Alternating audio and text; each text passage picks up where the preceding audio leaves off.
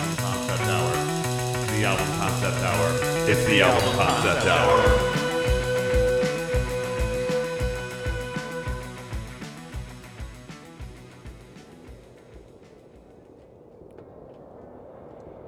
Oh man, Jake. You know, it's about time we check out this desert island. I mean, we're always like talking about it in the Discord, but like I haven't really visited in a while.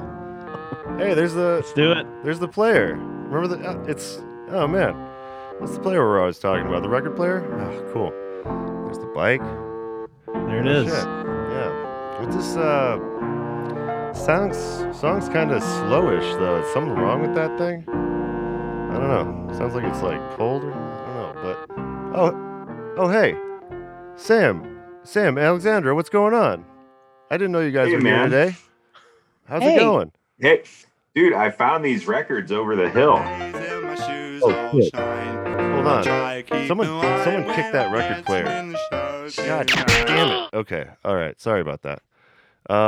Yeah, what's going on, guys? I just, you know, we thought we'd check out the island, you know, maybe grab a few coconut drinks. You know, see what's going on. Yeah. How's it going, Sam? Haven't seen you in a while. It's good to be back on the island, man. I'm ready to listen to some records. You know, just hang out. Nice. Yeah, have a coconut drink. Yeah, I was gonna say, do you guys want to record a podcast right now? I mean, like, you know, I have all my equipment here, you know, and you know, we got Trevor over there on the bike. He's just gonna keep on pedaling away. We'll have at least power for a few hours here. Yeah, good thing you put all that stuff in the sand-proof, dust-proof, waterproof. Yeah, the bunker. Briefcase. Yeah, it's I call it the bunker. Yeah, it's I just, you know, Trevor's pressurized. It's pretty insane that specifically survived the crash. It's pretty crazy when you think about it. Well, I mean, as long as Trevor keeps on pressing the button every so often, you know, like we can keep on, you know, using the power, you know. I don't think, you know, no one's been getting on our case about it. Yeah, you know, I figure, you know, I got this Ween record here. Maybe we'll get through some of that. But Alexandra, Darian, is that Darian? Yes, you got it right. Very impressed. Yeah, I haven't seen you since the Inspector 34 episode for Love My Life. Yeah, yep. Which is still on my regular rotation. Fucking love that album. I've said it like every introduction I think so far this month. But if you're listening to this, you're joining us on the Album Concept Hour, and we are continuing our month of Inspector 34 members. Well, month and a week. There's 5 of them. Alexandra is here with us. She is the drummer of Inspector 34. Is that right? Yep. Okay, just make sure I remember that. And you also do you do vocals as well in that group? Yeah, I do. Okay. On the album, but I don't generally do it when we're playing live, but yeah, it seems like on the album there's a lot of vocals going on. Yeah, there's a lot of voices and stuff. Yeah. But you also have some other, you know, endeavors than just Inspector 34. You do a lot of like YouTube video, like production. Well, I mean, not specifically YouTube, I guess, but video production stuff. With Triple Yeah Productions, which you can find on YouTube. It's got the giraffe. And you also have, you're also part of the Sad Milk Collective. So yeah, you guys all seem fairly busy over there. But yeah, how has it been trying to keep kind of these artistic endeavors going during like the pandemic and all that? It's been it's like insanely easy. Like I think there was a period of like, oh no, like everything shut down, where like I think a lot of collaborative projects kind of were in kind of just in, we had to stop kind of just because they had to. Yeah. Yeah. Like obviously there's no band practices and things like that. But the whole album was finished during the pandemic. Yeah. The whole music video too for the album was finished during the pandemic. So yeah. most of like, I feel the first couple, I don't know, months or so, it was painting all the backgrounds for the music video and stuff. And I feel like it's just been like one thing, like projects he coming up like, and with videos. Yeah. There's always like stuff in the back burner that I was like, okay, now I have time to do this. So, and that's I still am like working on stuff that's like, you have projects as backups to your other projects to kind of flip and flop between. Yeah. That's a good way to do it. Yeah. Some projects had to like be held off, but then more just filled their place immediately. So it's interesting how quickly people adapted to this way of life or whatever. It's completely different, production wise, everyone's got to be a little bit about production. Yeah. And I think that overall that's a great thing. But at first it was very scary. Yeah. I think it's been a good creative constraint though. And sometimes just like having, I don't know, being around a ton of people is wicked distracting to try to get stuff done. Definitely. Yeah. That's the one thing I worry about going back to the real world is. I've been worrying about it a lot actually. Cause I'm like, oh, okay. I have my routines all set and people that are doing creative endeavors have had a chance to like really build on that, Yeah. And you can't really do that with a 40-hour a week thing. Yeah. By the way, I don't know if I actually mentioned, this is Sam Braun we have on the podcast today. He's from some previous episodes we've had. And we also have Jake the Snake Foster, who I arrived on the island with, just so people know who they're listening to. I was going to say, is Triple Yeah Productions, is that more your thing than the rest of these endeavors? Yeah. So Triple Yeah Productions is me and Nicholas Kelleher, and then Silas Price makes a lot of the music for it, and it does. We just came out with. What'd you say? Has he ever in one of any of those? Any of the videos? Yeah. Do they ever appear in them? Silas? Yeah. I honestly don't think he has appeared in any of the videos. No, there's one person that I recognized, but I couldn't remember which. It was probably Jim. Okay. Jim. Jim was in the Domino's video. Yeah, he was definitely in the Domino's. He loves Domino's, and he was, loved that inspiration. Scene. He killed it in that. that video. We'll link the Domino's one in the description, by the way. For anyone what we're talking about. It's very funny. But you also have your kind of mascot character giraffe. It's kind of like a callback to those like PBS type kids characters, Well, there was the one in particular, what was the lamb one? Lamb Chop, yeah. Giraffe is a little bit like Lamb Chop, who I grew up with and loved, but I never really realized it, but Giraffe has a similar naive kind of cute vibe. Well, it's been so rarely like utilized, like the like hand puppet has been so rarely utilized in such a cool way. I love the character and like how it it interacts with everything, with the editing and everything. Who does the editing, by the way, for the video? I do, and Nick does as well. Okay, I love the editing. It's I really enjoy the timing and I like awkward faces, a lot. I'm a big big fan of someone making like just a odd face for the camera. Me and my little brother do that a lot to ruin family photos. It's really, really fun editing. How long have you been doing like video editing and that kind of thing? Probably for, I don't know, over 5 to 8, maybe 10 years. I've been doing it more professionally, like the past 4 years, like my full-time job is video editing. Yeah. I've been doing it more professionally over probably the last like 4 or 5 years. But I think I took my first like video production. Like I took like one class in college. Yeah. I don't know, probably like 10 years ago at this point.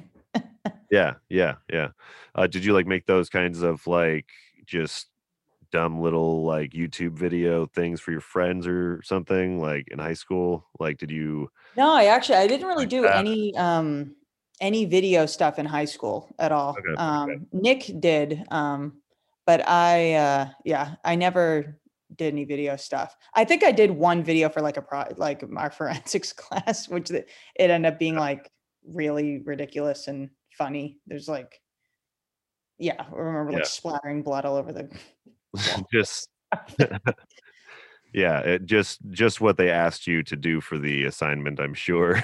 Yeah. But yeah, I got into it when I was in college, and I had taken this, it was basically a YouTube class called Streaming Media for the Web, and my teacher just kind of gave us free rein to just do whatever. Yeah. Like he gave us these really loose assignments, but didn't really show us how to edit really. Cause a lot of like, it was just kind of weird. Interesting. So drop you in with the program and let you figure it out. Yeah. He kind of just like dropped us in, and I mean, I'm good with learning technical stuff, but it was just kind of like, but I don't know. I just ended up making all these like ridiculous kind of funny kind of borderline performance art videos that were kind of funny, and then not really sketch comedy things, but like sort of just weird projects. He would like, it was like, oh, like make a documentary or something. I did make a film. I did make a comedy film before that class, like one film, and that's what in my freshman year, which got kind of the idea of video production being a thing I wanted to do at first. It sparked kind of the real like interest in seeing like, oh, I could maybe do this. Yeah. And I feel like I was like kind of nervous to pursue it. And then I kind of accidentally took that streaming web class, which is basically make a YouTube channel, and we're going to like make a website, and you're just going to put your YouTube video. This was like before like Wix and stuff existed, but it was like, okay, we're going to like embed your videos in the web, this like web, like artists, make it like an artist site. But it was a good experience, and the teacher was just very supportive of everything I did. And that kind of just encouraged me, even though my stuff was really always pretty messy and stuff. Well, yeah, I like, if you guys just watched the Gray House video, but I like you helped with the art with that as well, right? Like, yeah. I painted all the backgrounds. Yeah. I love that style that you guys established in that.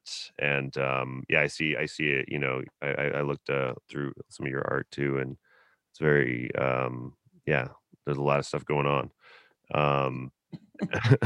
I don't know how to critique art. I'm sorry. You guys, you obviously like have some like really cool projects going, and you seem to have some great drive, and you are always putting up new stuff. I've been really enjoying your YouTube stuff. Thanks. It's I really enjoy the one joke I'm going to mention is I really enjoyed the continued use of liberal arts, right? Oh yeah. Like that, just as a concept, and how you guys execute it in the I'll put a link in everything so you guys can have a laugh too. But you guys want to get into Ween's The Mollusk? We got 14 tracks. 14 tracks to get through. You heard a little bit of the hidden track on the earlier part of the episode. What are you guys' before we get into the first track, what are you guys' experience with The Mollusk? I'll ask you, Alexander, first, just because me and Sam have talked about this before. Yeah. But yeah, like what? Why was this one the one that you chose off of our list? I just chose it because I'm a big Ween fan. They're like one of my favorite bands, and yeah, I love this album and stuff. Ween's very close to my heart and Inspector 34's heart. Me and Jim did before the pandemic, did like a Ween cover band for Halloween, which is really fun. That's fucking awesome. Yeah, and we did like a classic kind of two piece with Silas made all the backing tracks and like the drums and stuff for it. And so it sounds it was like really crappy fun drum machine and everything. Yeah. Yeah.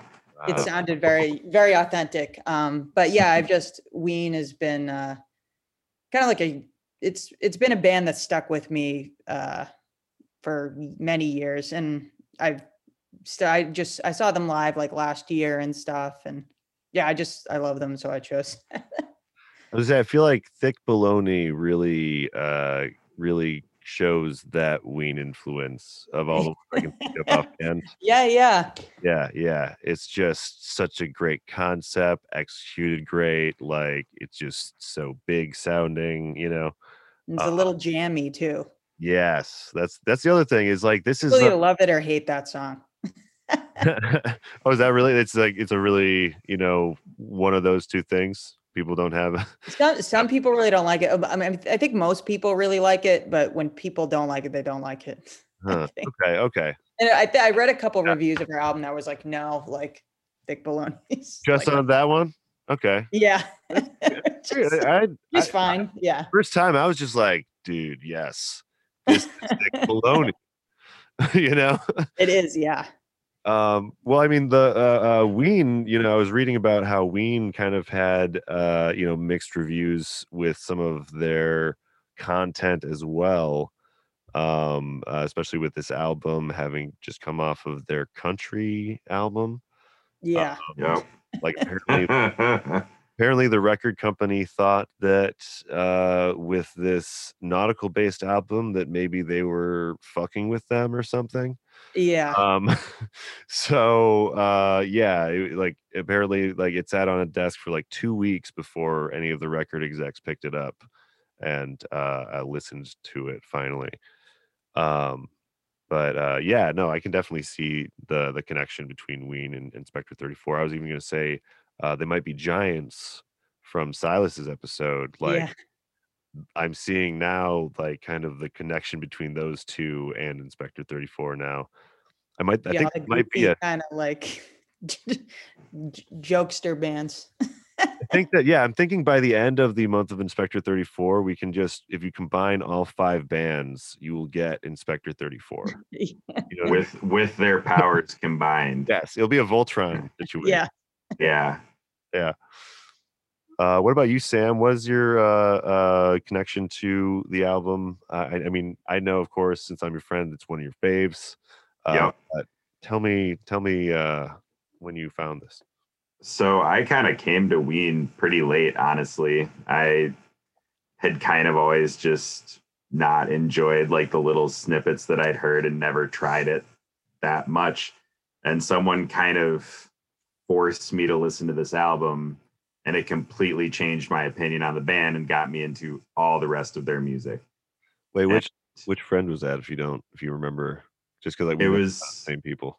No, it was someone I worked for. Oh, okay. Yeah, it was like a chef that I worked for. He really, really liked this album, so it was kind of like you have no choice. You're gonna listen to it. And I ended up really enjoying it after like the third or fourth time, and then I just kind of deep dove on Ween and found out how awesome and funny and talented and like ahead of their time they were. And that's kind of history. This is honestly like, I like pretty much all of their music, but this is just the album of their, like the collection of songs of theirs that I enjoy listening to the most. Like we could talk about any Ween album, but this is definitely my favorite to listen to. Yeah, I haven't heard a whole lot of it yet. Like this album is definitely making me want to definitely dive into this because it is so well produced. It is just, it's got a really nice flow from start to finish. Like everything's in the right place, you know. It's very, I'm really, really, really loving this album. They commit to their theme. Yeah, they absolutely do. Yeah, Ween is one of those bands where when you showed me, even like you showed me like a handful of songs, and I was like, this is like good, but it's like there's so many different sounds. Like I just couldn't, like, it was hard for me to like accept that like they could just do these different, execute these different sounds so well, you know? Yeah. But yeah, no, they're like this. I think this album is very, you know, it does go different places, but it is also consistent in the feel and the theme. But yeah, I don't have much context for the other Ween albums though. I've only read what I've read in preparation for this.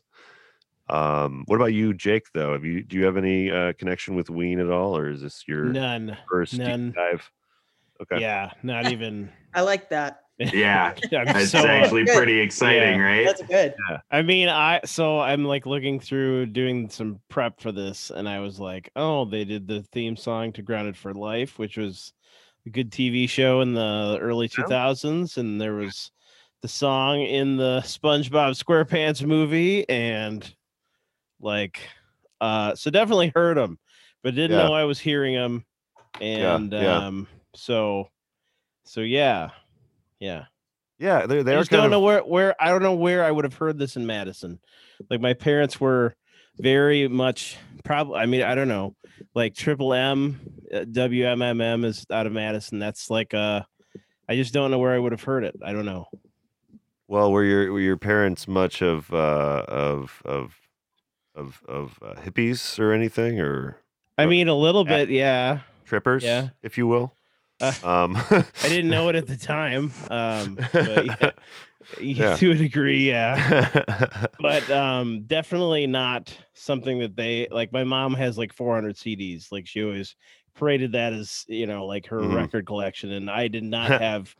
Ween was not in there, so excited to do a deep dive in. What I like about it so far, just in there. A lot of Joni Mitchell, classic, a lot of classic rock, some 90s country, I don't think some jazz stuff. I don't think Jake likes Joni Mitchell too much, right? I don't like Joni Mitchell, no. And I don't. Did your mom? She did no. I don't know if she dislikes Joni Mitchell. I didn't even know that. Just picked Joni Mitchell out of the air. Yeah. We were doing another one, and I was like, I can't. Those guys were like, "Oh, Jake, this sounds like Joni Mitchell's someone that you'd really like," and I'm like, "Actually, I dislike her." Yeah. And I was like, "Whoa." Yeah. I was gonna say though, this band reminds me from what little I've heard here, like it's as if like you took like one of those jam bands that like only plays 15-minute songs and you disciplined them a little bit to like make some like real songs that you can like listen to an album of, you know, because it does have a lot of release as a single, right? I mean. Yeah, some of these, This isn't like this isn't even close to like the 60s when we were saying they needed to have 3-minute songs, but like, we went to the other extreme. Need to have them, you need to have them close enough. It's not like the Grateful Dead, I don't know their individual songs so much because a lot of them were so long and they, you know, recorded them live. So they weren't as commercial in that way. Yeah, you could have like an 8-minute song and it, you know, get to all the things you need to get to, you know, for the most part. Anyway, but yeah, it's like a really like really tight, really good jam kind of band thing, and they're very open about their drug use in their talking about everything. So I mean, they seem like the jam types as well in life. So. I think that's just who they are. But they almost like accidentally fell into the jam thing.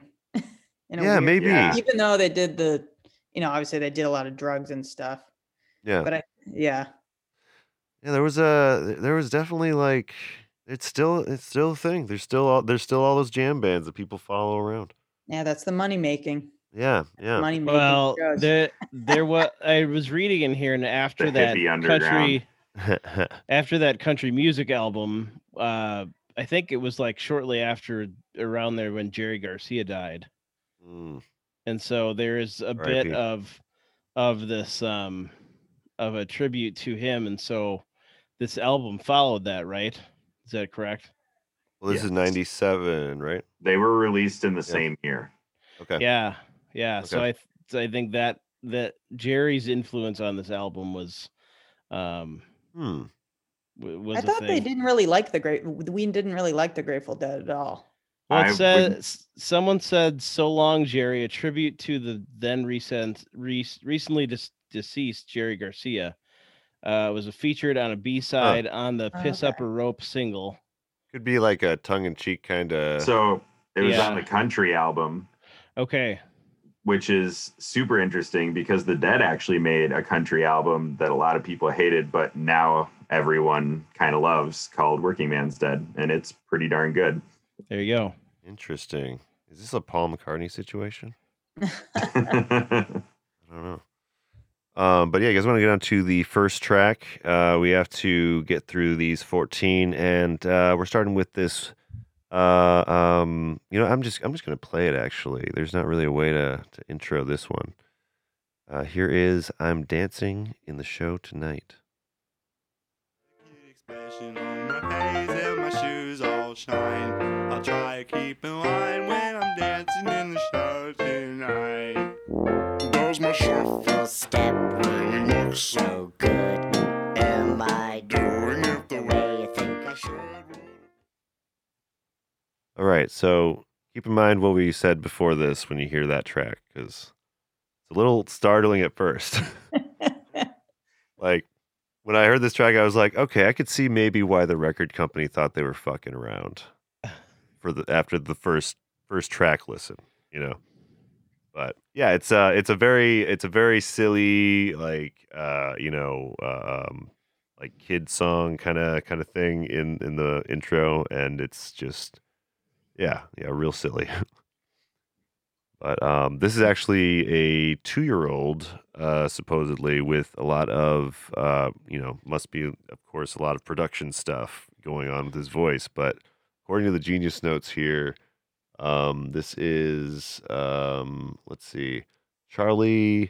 McClelland, who was age 2, and he was at his friend Glenn's house. So... Yeah, that's why sometimes it sounds like he's pronouncing stuff a little off, you know. Because he's a literal baby. He is. Yeah. Yes, he's. In fact, he's doing very well. Actual child. Yeah, I'm pretty impressed with his diction to be. Yeah. Frank. Yeah. This kid's going places. I hope he went places. I forget. This is 97, so he probably already went places. But it interpolates apparently this song "Are My Ears On Straight" by Gayla Peavy. So that's something that kind of happens a few times throughout the album. Is there's these kind of song they had a folk book that they got some songs from, and they kind of took a few different songs and like reinterpreted them into their own things. I think I was reading that this one was from one of their little sister's ballet practice albums, if I remember correctly. And he always thought it was kind of creepy, so they redid it for the beginning of this album. Yeah, I could see that. Yeah. I feel like it'd be it's creepier upon more listening. Like the first time, it's like, oh, this is not, whatever. But like, yeah, there's layers. But not a whole lot to say about this track, though. It's kind of establishing the it's letting you know that this is going to be a whimsical, fun time, I think, for the rest of the album. But almost like it's like the opening to like the school play about like some kind of pirate thing or something. Like it's like the opener. It's like the That's opener for the show, and they come back. Yeah. They're like, because. Yeah. It's like right. That's a good comparison, and you just it just reminded me that They Might Be Giants had an intro song as well. That was just a little thing that was like, this is They Might Be Giants, 1999 or whatever. And what children's show has a pirate start the show off? Is that does Peter Pan start that way? SpongeBob SquarePants. Oh, SquarePants. That's does. Right. So Steven Hillenburg actually gone on record, and well, before he died, I think he died. He said that the mollusk was a big inspiration for the show SpongeBob. Mm-hmm. There's actually a couple references to the album in episodes of the show, and then they famously used Ocean Man in the credits of the movie. Yeah, but pretty cool. Mm-hmm. Yeah. Yeah, Sam just told me that before the podcast, and it really blew my mind when we were listening through this time. Because you may hear what is inspiration for a SpongeBob character in one of these tracks. We'll tell you when we get to it. But did you know that, Alexandra? I did, yeah. Okay. Wow. Have you always known that about the connection between that, or is that something you learned just at some point? I think I just learned it from reading about Ween and stuff over the years. Random internet articles. But it makes a lot of sense with how SpongeBob used to be before it was kind of an adult show, and they had to tone it down. Mm-hmm. Yeah, when they had to pitch it or when it was kind of trippy and weird. Yeah. Yeah, that's really trippy for a kids show. Looking back, yeah. Did they tone that down? I kind of haven't been watching it since then, so I can't really say. There's a distinct difference. I've not done a thorough review, but yeah, you can. Okay. SpongeBob was supposed to be an adult show. I think that's right, right? It probably it does feel like that sometimes. Yeah, I think you're right. It as a Ren and Stimpy type thing, and then they were like, "Well, we won't buy it that way, but we will if you tone it down for kids." Oh, that's because they did have those really extreme close-up shots or whatever that were grotesque that Ren and Stimpy would do as well. Yeah, yeah. The episode when he's all dehydrated in the dome and keeps zooming in on his gross up little face. Yeah. Oh yeah, I loved that stuff. But yeah, it makes a lot of sense. If you listen to this album through that lens, or watch SpongeBob while listening to this album, either way, it tracks. The sound of this is the feeling and sound of Bikini Bottom in general, you know. But yeah, let's get on to another track though. We have the titular track for the album, The Mollusk. So here is The Mollusk. Just one faint glance back into the sea. The mollusk lingers with its wandering eye.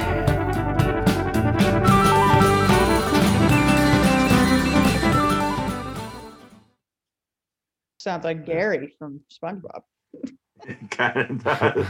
He has a wandering eye. Yeah, that's true. So we have Gary already. I wonder if SpongeBob's in here actually. But yeah, it's a real. This gave me real immediately Ringo Starr vibes. This album. Oh yeah. You know, because he just loves nautical shit. That's something I could not help but think about. Man, Ringo probably would love to be in this. Involved in this, you know. Ringo loved that, and just the fact that he was in the Beatles. I feel like he was I love that I was in the Beatles. Even he knows how ridiculous it is that he was the drummer for the most popular band ever. Yeah. He's the only Beatle that knew that, really, you know. Yeah. The other ones couldn't. Oh yeah, I was always meant to be famous. He's just I'm fucking Ringo.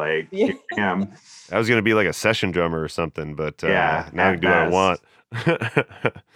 Yeah, but I feel I was saying earlier this is maybe what Ringo would make if he was born later or something. But yeah, it's when they were recording this, they were by an ocean shore. They were renting a beach house. Oh wait, I think they owned a beach house actually. And what? I read that article you sent me earlier, and it said that they were renting it. Okay, they were renting it. And okay. Part of the way through recording this album, the pipes froze and ruined all of their recording equipment by flooding the house. Yeah. And so Holgate, New Jersey. Yeah. And they salvaged the tapes, but all the equipment was toast, so they had to go somewhere else to finish it. Yeah, there's a great article that we found on Stereogum about this that we will also link in the description. You first said beach house. I just thought like Los Angeles, or like I immediately thought of Los Angeles. Actually, like really nice, clean, and then the pipes burst and everything turns to shit. Yeah, no. Until I read New Jersey in the notes, I was thinking the same thing. But yeah. This is not your sunny, like warm, fun, like oceanside. You know, this is like you and nature going out isolated at the oceanside. They were having a really hard time. While this was the story of this is actually very cool. Very interesting. They had actually kind of had parted ways with their old bassist Andrew Weiss, who had kind of an increasing role in the band in previous years, and they could the lead two guys was it Dean Wiener and Gene Wiener, and They parted ways with him because they found out they realized that they weren't making music quite the same way that they used to, and they kind of wanted to get back to just the two Wieners. And but no, so they went to New Jersey. They got away from everything, kind of tried to reset and do everything on their own with, all the equipment that used to be in Andrew's house. And, it was, he was really bummed about it, it seemed, cause he was talking about how he lost a friend and he really felt bad about how it all went and everything. But they eventually had to end up going back to get his help by the end of the process of the album because of the pipes freezing and the record company not really doing what they should be doing and a whole bunch of things. Eventually they had to kind of go back and be like, hey, can you mix this for us? And he did. And the way that he says it in the article is he put all of his hate for us into the mixing, and it's he posed it as coming out of that. But I think they're cool now. It seems like from what they were talking about. Yeah, that's the impression I got. Yeah, but really rocky time for the band. The one thing that was clear to them though throughout is that they had a masterpiece on their hand. They knew how good that their album was, but they couldn't really people to see their vision is exactly, So yeah, a lot of cool stuff in the story here. We have the first character here, the Mollusk, introduced in the lyrics, and they talk about a lot of sea creatures throughout the album, like an eel. There's a polka dot whale somewhere. There's a lot of it's a very colorful cast in this whole thing. It's like a freaking Little Mermaid number or something. But SpongeBob SquarePants even. Yeah. Circling back. I'll just keep saying that, and most of the time it'll apply. SpongeBob? I want all of these to have a corresponding SpongeBob-esque music video. I think that would be pretty cool. You guys want to move on to track 3 though? Move right along. Sounds good. We got Polka Dot Tail, like I was just mentioning. There's that whale, the Polka Dot Tail. Here we go.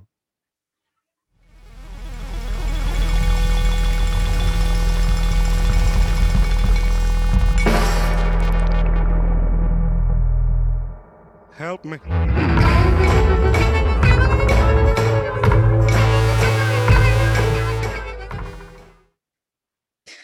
That's a pretty little piece. I love it because it's like they hold the note before that just long enough for you to think that the song's over, you know, and then a little help me. Just yeah, I wasn't expecting it at all, you know, first listen through. I was just like, wait, what the fuck? But yeah, they have like really big production. You can really hear like they love their like, you know, big electronic stuff, you know, weird synthesizers and kind of like blown out effects and stuff. Yeah, yeah, but it all comes through like perfectly, you know. I feel like the 90s is that kind of time where like everyone could record just really, really good. There was a lot of good equipment around, you know, for, you know, compared to like the 80s, you know, it was a lot more accessible if you know what you're doing. And it's even easier now. Well, like probably one of the first times where they could do it on their own to a degree. Yeah. Yeah. How it started. They just had a 4-track tape recorder. They made, I think, like 3-4 tapes before they got picked up by Elektra. Yeah, yeah. That's it was like that like lo-fi kind of thing that was like with Neutral Milk type people and like yeah, like Butthole Surfers, everyone yeah, just yeah. Like yeah. Recording it's like, well, themselves and wanting to and just telling the record label like no, we're just gonna do it ourselves. That's what we need to do. Yeah, yeah. We got some really, really cool, interesting music out of it. Yeah, we did. And the record labels had to like kind of fold and reshuffle and shit because no one wanted to be on a record label anymore. I mean, there's still major record labels for sure, but like, yeah, there's just so many resources. Like, there's not really a point in getting on one till you have like a lot of popularity already, you know? And that probably like that pressure to be popular, I think probably killed a lot of creativity for people that wanted to explore and stuff like that. And like, I think Ween really got to be so innovative in all their recording techniques and just the craziness of their sound through being able to just record and spend like hours and hours and hours just like messing with stuff and like being like wicked fucked up and just like come record with them and just kind of recording like wherever that's something that like comes up a lot in this podcast because kind of the nature of concept albums is they're kind of, you're making a big reach. You're like trying to do like start to finish, like a whole like project that's cohesive and everything in a kind of different way. And a lot of like record labels, when they buck about it, like in the past, like they really are like, no, I don't, we can't market this, you know? And definitely stifled some creativity. Force people to, you know, be in bad situations trying to create stuff. But yeah. Hopefully now it's, you know, it's still, the music industry is still crazy. I mean, it's just it's hard to make money and in anything creative, you know, no matter what. But yeah. Anyway, you guys want to get into another track? We got track 4 coming up, and I really, really enjoyed this one. This is just a rockin' sound.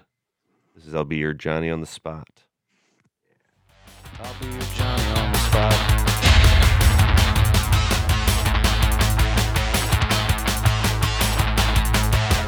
I get up early in the morning. I get up early in the morning. I slop the pigs. Mama shuts the corn. Get up early. You could tell this is like a residual from the country. Like pure guava. Yeah. Okay. It's like a combo of like the last album, like the the country album with like the earlier stuff. It's kind of like a melding of the two, because it's got the drum machine, but it's got the southern that flavor. So it kind of sounds like a local band from Madison called Wood Chickens, and they describe their sound as cowpunk.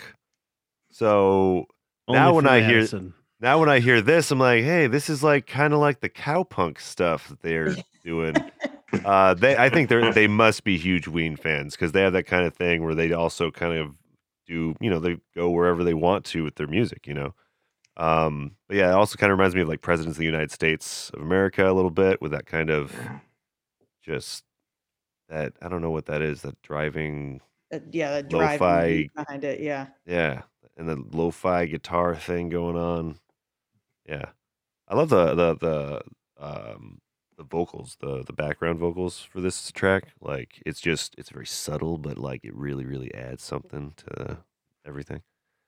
I just like how they put shit together. You know, there's some bands where I'm just like, man, I just like how you guys do things. You know? Yep. It's just a very rocking track. What do we got on our lyrics here? This is this is when they moved.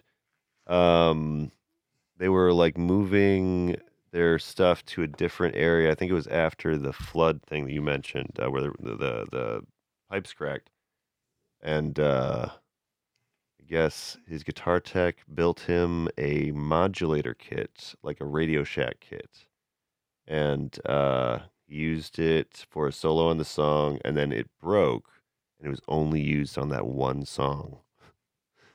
So like he apparently like wasn't able to quite get that exact guitar sound again, which is kind of sad. It's a really great sound. Yeah. You know, it's pretty cool. Yeah. Yeah. But you know, I guess, you know, sometimes that's just it's just a one-time deal, you know, but, yeah, I think that this part here where he says, like, I get up early in the morn, I slap the pigs, mama shucks the corn. That definitely reminded me of cowpunk. Like, yeah, that's in particular, just like, this is so like straightforward, you know, there's not a lot of, you don't have to dig a lot here, which, you know, sometimes I get sick of digging for meaning in the lyrics. Sometimes you dig when there's no point of digging. Yeah, yeah. I just keep on. I'm like, there's just hidden rocks. You know, there's nowhere to go. But And for those of you who don't know, Johnny on the Spot is like a term for like someone that is like technically good at things. Just can do a jack of all trades, if you will. Yeah, I don't know if that's a term people know anymore. Johnny on the Spot. I don't know. Do you guys know Johnny on the Spot? I can't. Everyone's so unreliable these days. Do I know a Johnny on the Spot? I can't think of a Johnny on the Spot.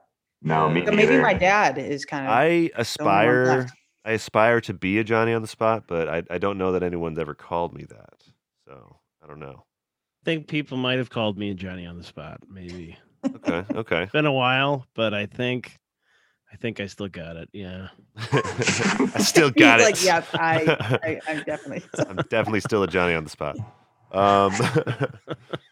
You guys want to move on to the next track? We have Mutilated Lips here, and is apparently what they were first suggesting to be the single for the album.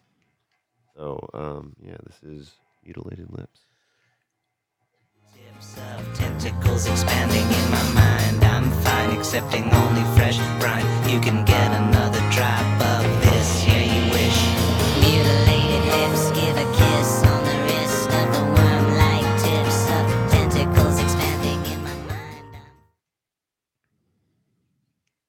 I should say the record label wanted this to be the single originally, and then they were like, no, what were you talking about? We don't think that's a good idea. Although I think like maybe for today's like music, this really like slaps. Like I don't know. I really enjoyed this track. And I like the way he's like saying like the words. It's like almost like a slow rap thing, like a weird chant almost. And this is going to be the craziest thing. I was thinking, I feel like Kendrick could do this, a cover of this song that would be really good. Kendrick Lamar. Yeah, no. Like, just think about it. We got which Kendrick you were talking about. I just think that it'd be good. But no, this is a very weird track though. It's very like, just, I don't really know where to put it. You know, it's a lot of stuff going on. They have a lot of vocal modulation, which trips me up. But. Yeah, they do that a lot. Yeah, I don't know what either of them sound like, honestly, because of this. But. Yeah, this one's kind of like a very, it's like a feeling of like coming up on acid and like feeling like you're going to puke or something. Yeah. Like you feel like really good. Mm-hmm. Yeah, yeah. You're like, you're not sure if this is a good thing yet, you know? Yeah. Yeah, yeah, yeah. There's uncertainty in the air. And the stuff that he's talking about is very psychedelic, you know, like of the worm-like lip tips of tentacles expanding in my mind. I'm fine, accepting only fresh brine. Yeah. Getting into some really weird Yeah. I imagine the weird creature on the album cover is like the thing they're like talking about or something. Yeah. Like the thing that it is. Yeah. Like he is it does kind of look like a lot of creatures. Yeah. You know? Like, it's like a Cronenberg kind of. Yeah. It's kind of an amalgamation of all these gross sea animals. And yeah. Yeah. And to compile it in the way that makes them all look a little grosser.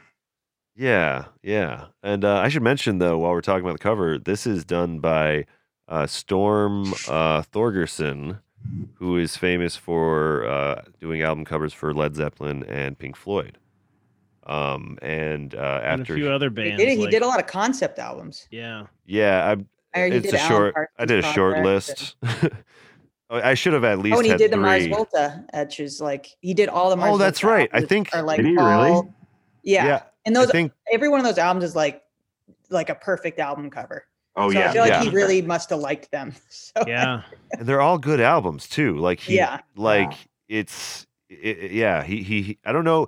I wonder if there's like times where like someone's like, "Hey, will you do our album?" And then he hears it and he's like, "Nah, I can't. Can't put my stuff on that." But yeah, he's prolific though. Like he is the guy. Apparently he liked their stuff so much that for a lot of the like promotional material that they made, he did it for free.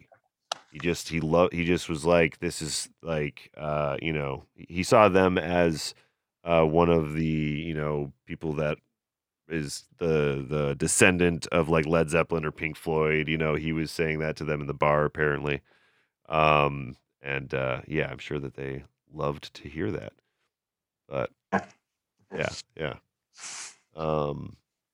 yeah. These guys on this track they're getting twisted, and then on this next track they're gonna stop by for a drink at the local what is a bar in Ireland called? I think the pub. Pub, yeah. That's what they'd call it. So this is like a pub tune here. This is the Blarney Stone.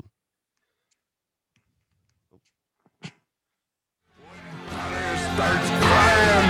This is what I said. Aye. Shut up on your pulse, uncultured in your eye. This song over the years like grown on me. Sorry. So much. Sorry. Sorry, what'd you say? I was just saying that song.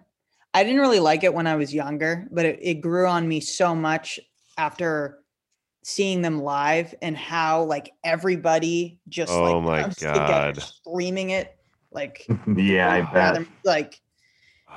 and now I like love it, not from like I don't know getting all wasted with everybody, like everyone's clearly wasted, like slamming their beers all over the place. I feel like it's good. Yeah. I feel like if you're seeing them and they play that song, like everyone just finishes what they're drinking. Yeah. Oh my God. Everyone's Irish for a sec. Yeah. Yeah. It's just, it's like a, what is it? What does that guy start wearing purple on those guys?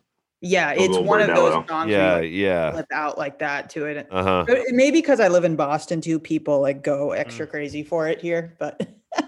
I've seen them. I've seen Go Bordello twice, and it's the same every time. People absolutely lose their minds. Like their whole concert's like this song, right? Like it's just constantly.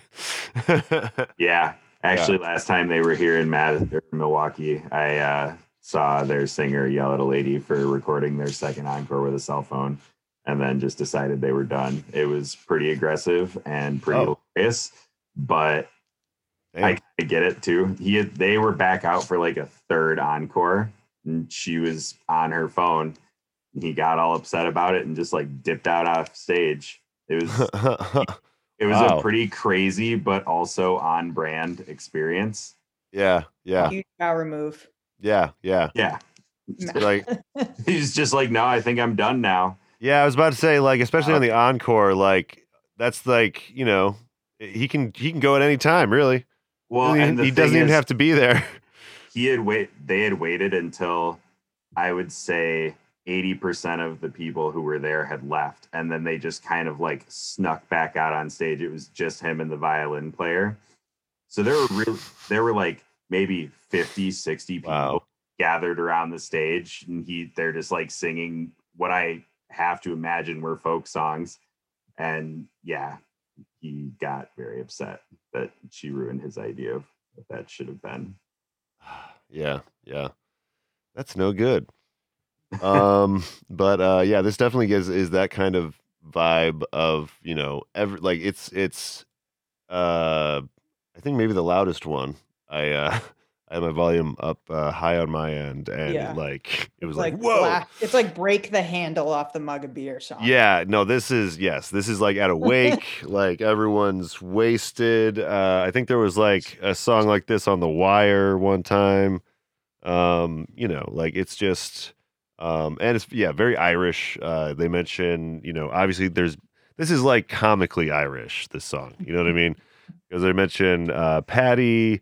A girl that's pale and cute, and Blarney Stone, you know, like these things, like, you know, they just decided to, you know, pretend to be these Irish pirates for one song, you know? And Sam, you were saying that, well, I mean, we were theorizing that this is what the, I have a personal theory that this song is the inspiration for the voice of Mr. Krabs. And I also think it would be really funny if Mr. Krabs was as like dirty and profane as they are in this song. I think it would make the show a lot funnier. It does. It is under the surface. He is, you know what I mean? It's always there with Mr. Krabs. It's like... He just doesn't say it in front of SpongeBob and those guys because they're children, I guess. It's hard to tell. Really specified, adult, technically, because he lives alone. Yeah, but then on that swearing episode, though, like it was like he was their parental figure, you know?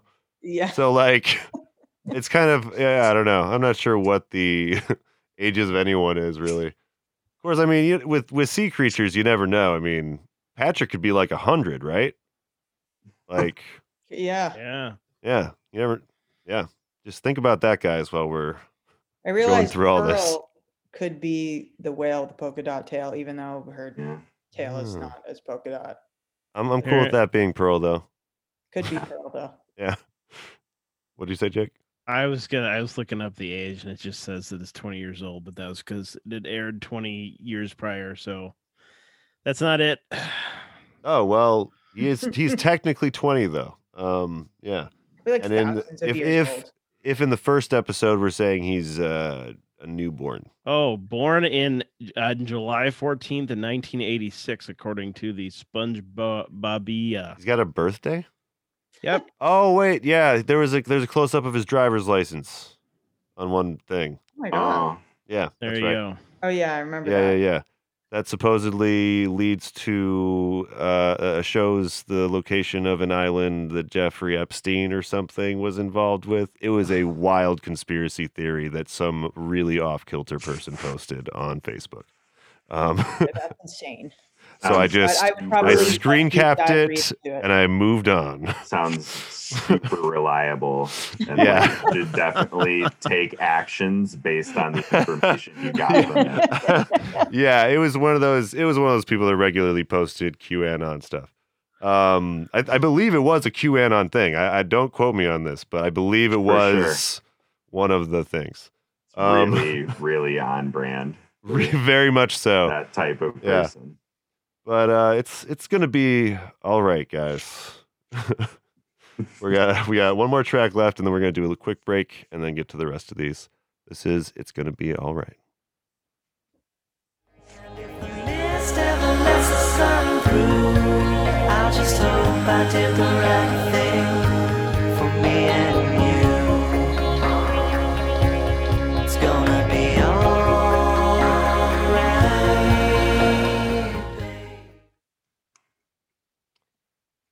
Man, really like that one.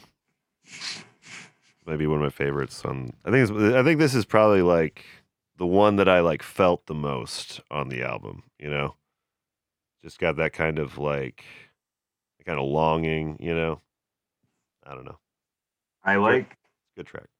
I like the order of songs on this album a lot because it never lets it get too low energy for too long or too high energy for too long. Mm-hmm. I feel like that's a good transition. Yeah. Like it goes right from that, really boisterous, bar tune to this very intimate, soft, Flaming Lips, I guess, is a little bit what they remind me of sometimes. Especially in a song like this, Yeah. But yeah, it's just, and apparently the story for this one is, actually I'm just going to read this one out, the Genius. Aaron was going through a breakup and, when he says, this is not me saying this, he's saying, oh, here's a great story. The night that we did that song, we were down at the shore for a 5-day trip and he was going through his breakup back home. His heart just wasn't in it. The song came about during that 5-day stay. I could see he was hurting really bad, and I said, I knew you're hurting, so here's what we're going to do. We're going to drive to Atlantic City, which is about an hour from the end of the island. We're going to each put in $500 cash. We're going to walk in the sands and put it all on black on roulette. If we win, we're going to go to the nicest fucking steakhouse, like Ruth's Chris or Morton's. If we lose, we're going to fucking go see Toy Story. And we hit. We got the cash. We ordered Dom 64 lobster and like 10 orders, just like in the Blues Brothers. Everything we wanted to taste, even if it was $100, we ordered. That's the great story of that song. Steak, pork chops, you name it. So, yeah, I just like the lengths that he's going as a friend to console him, and it comes through, like I think in how sincere the song sounds, But yeah, one of my favorite ones. Really, really, really hit me hard. It made the heart feel something. Yeah, what are you guys' thoughts on the first half so far here? Eh? Good stuff. Yeah. It's great every time. Yeah. Yeah, no, I'm just nice to go song by song and just kind of like reflect on it. Yeah, no, I enjoy, like, I've always liked looking really, really, into these things. Like there are there's podcasts that do one song for a whole podcast episode. You guys know about this? No. That sounds very in depth. Yeah. What's it called? The Song Podcast? Well, there's one called Song Exploder, which I think is probably the best title I've heard. And there's another one I think that I want to say someone from NPR does. But they went through like Kendrick Lamar's, I think they went through To Pimp a Butterfly track by track. Is it All Songs Considered? No. That's silly. That's silly that they have a podcast named that. That's not whoever came up with that. Someone needed to like. It's at NPR. All Songs Considered. You fucking bastards. Okay. Sorry, that tripped me out for a second.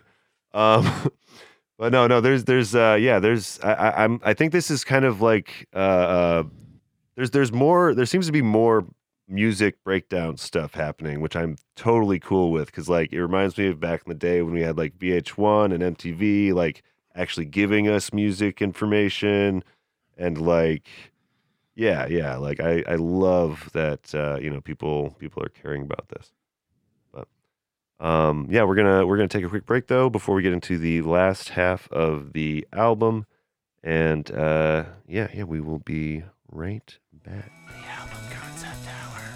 Welcome back, everybody, to the Album Concept Hour. We are in the second half of Ween's The Mollusk. We have done the first 7 tracks. We got 7 tracks to go. We have our co-host, Jake the Snake. What's going on, Jake? Hey, everybody. And then we have our co-host friend, Sam Braun. What's going on, Sam? It's good to be back. Good to see you after this break. You know, you never know when you go on a break if you're gonna see someone again. Life happens on a break. People grow apart. People change. You never know. And we also have our guest Alexandra sorry, goddamn it, Dardarian, right? Yes. From Triple Yeah Productions, Sad Milk Collective, and Inspector 34. I was just going to ask a little bit of just one question about Sad Milk Collective before we get into things. Sure. How long have you guys been doing stuff, and how many of you are there in the collective? We've been doing stuff for a few years. Together, and it's probably been longer than I think. I want to say 3 years. Okay. Yeah, I want to say 3 years. And we have like all the bands that are in the collective. Mm-hmm. Like Bobo Surfer and Silas's other group that I mentioned in the other episode. Yeah. So it's hard to say like who's. It's like a loose knit kind of collective. Like it's more just like. Yeah, and some people are like more active. Like it's kind of because it's kind of a record label / arts collective. Mm-hmm. There's a lot of music in it though. Yeah. And you have the drawn sketch videos as well. Which are they all? They're all animated sketches for the Sad Milk Collective, right? Yeah, which because Jim does animation. Okay, that's as so. Well as like the music. He's working on a big animation thing right now, right? Or is he? Yeah. Is he still working on that big project? He finished it. Yeah. Oh, good for him. Soon, I don't know when, but. Yeah. I had to like kind of wait on him for scheduling just because he's like, I got it. Deep in this right now, man. Totally. I painted some the backgrounds for the one he was just working on too. Mm-hmm. Nice. I'm glad he's doing animation. I've absolutely loved your guys' music video, as I've said a couple times. And you should check out.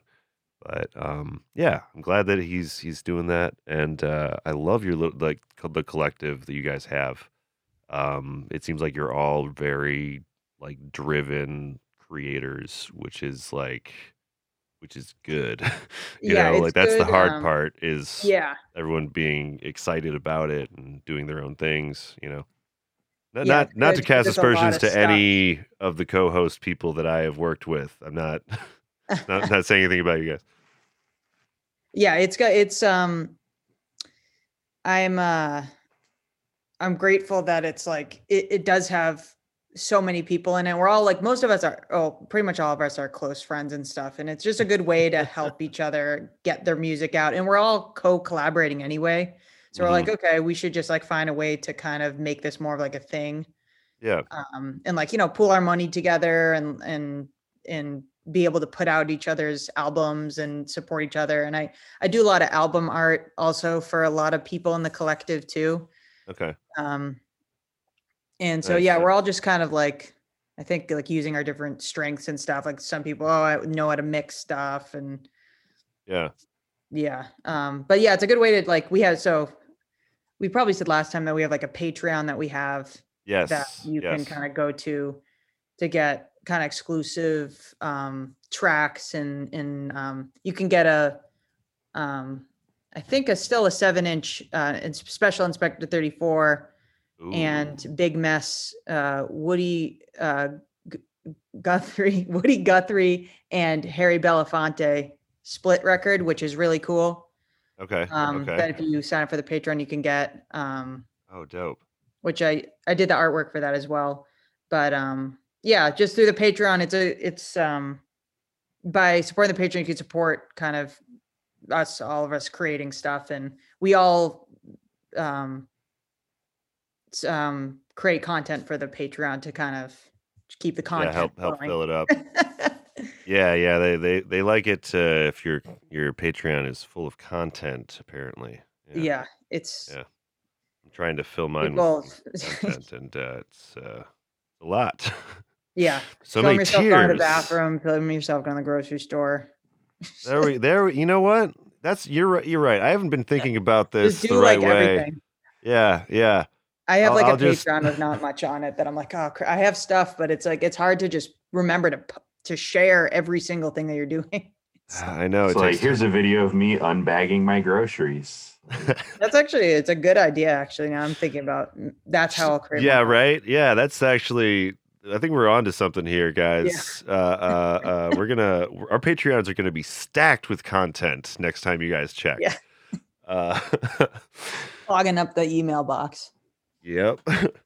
No, I'm trying to put out like more videos on the Patreon and like mix more like, you know, random stuff that's exclusive. But it's a lot of Patreons out there right now.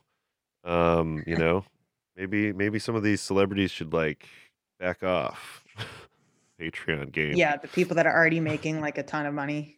Yeah, or at least have their career established because they're like they've been in movies or something, you know? I don't know. Yeah.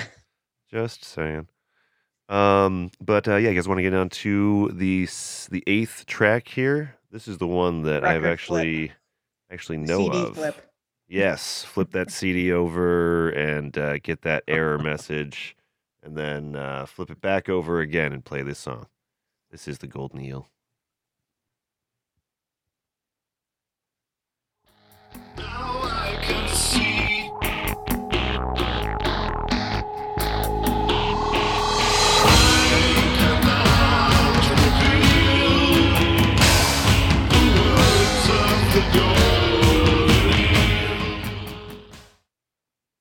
Yeah, this is like my favorite song in the whole album. It brings up my whole spirit up every time I hear it.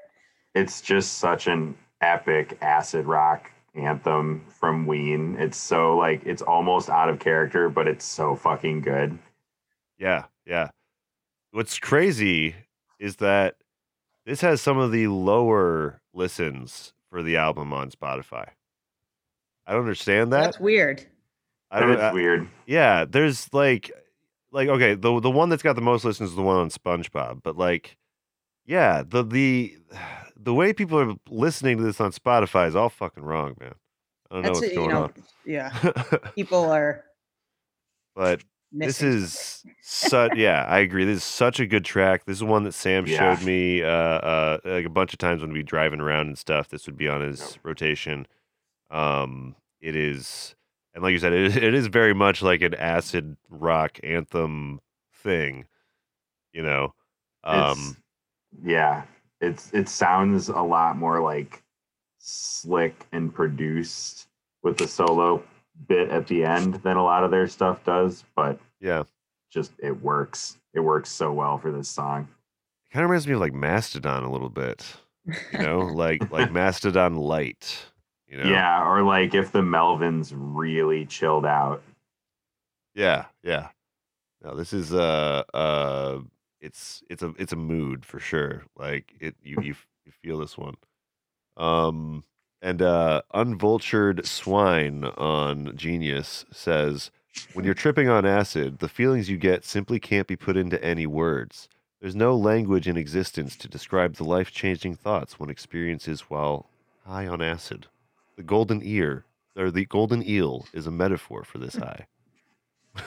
I like that he adds that last sentence. Someone said the golden eel. Decided. Yeah. It's very studious. Thanks, random internet friend. Yeah. He is a genius. Yeah. He is a genius. It says it right in the URL bar. Although I will say his score is only like 379, so I don't know. I've seen better. Yeah, he's gonna have to pump those numbers up. He's got to pump those numbers. He's got to post some tracks that have no music, you know, just, you know, instrumentals that can really bump up the numbers. But yeah, and kind of, oh, sorry, you go. I was gonna say, to confirm what Unvultured Swine said, there is a quote from the artist that's like, you know, we demoed it, cut it at the shore. And then, they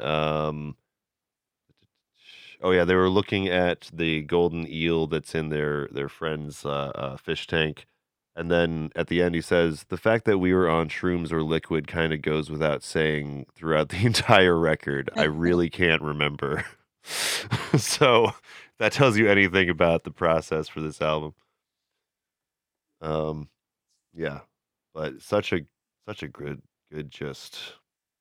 The idea of like something that's unexpressible is very well articulated here. That makes any sense.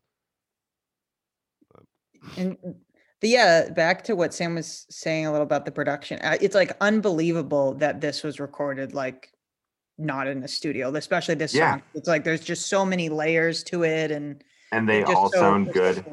Yeah, they're like mixed perfectly. You hear all of it. It's so good. You know, I guess that's a good... I didn't really think about that, but yeah, you're right. Like, they didn't really have, like, a regular setup, like, a, you know, especially for this one, because they didn't have Andrew Weiss, because he was the guy that, like, mostly apparently did that stuff. Yeah. So, yeah, apparently when they like, tried to set things up, they actually needed help to figure everything out at first. Yeah, they had to have their new producer/manager set all the equipment up for him, and he did, and then he just dipped out and left them at the beach house. Yeah. Work on the album. Yeah. So keep that in mind when you're hearing this. This is definitely studio quality, like major label studio quality, you know.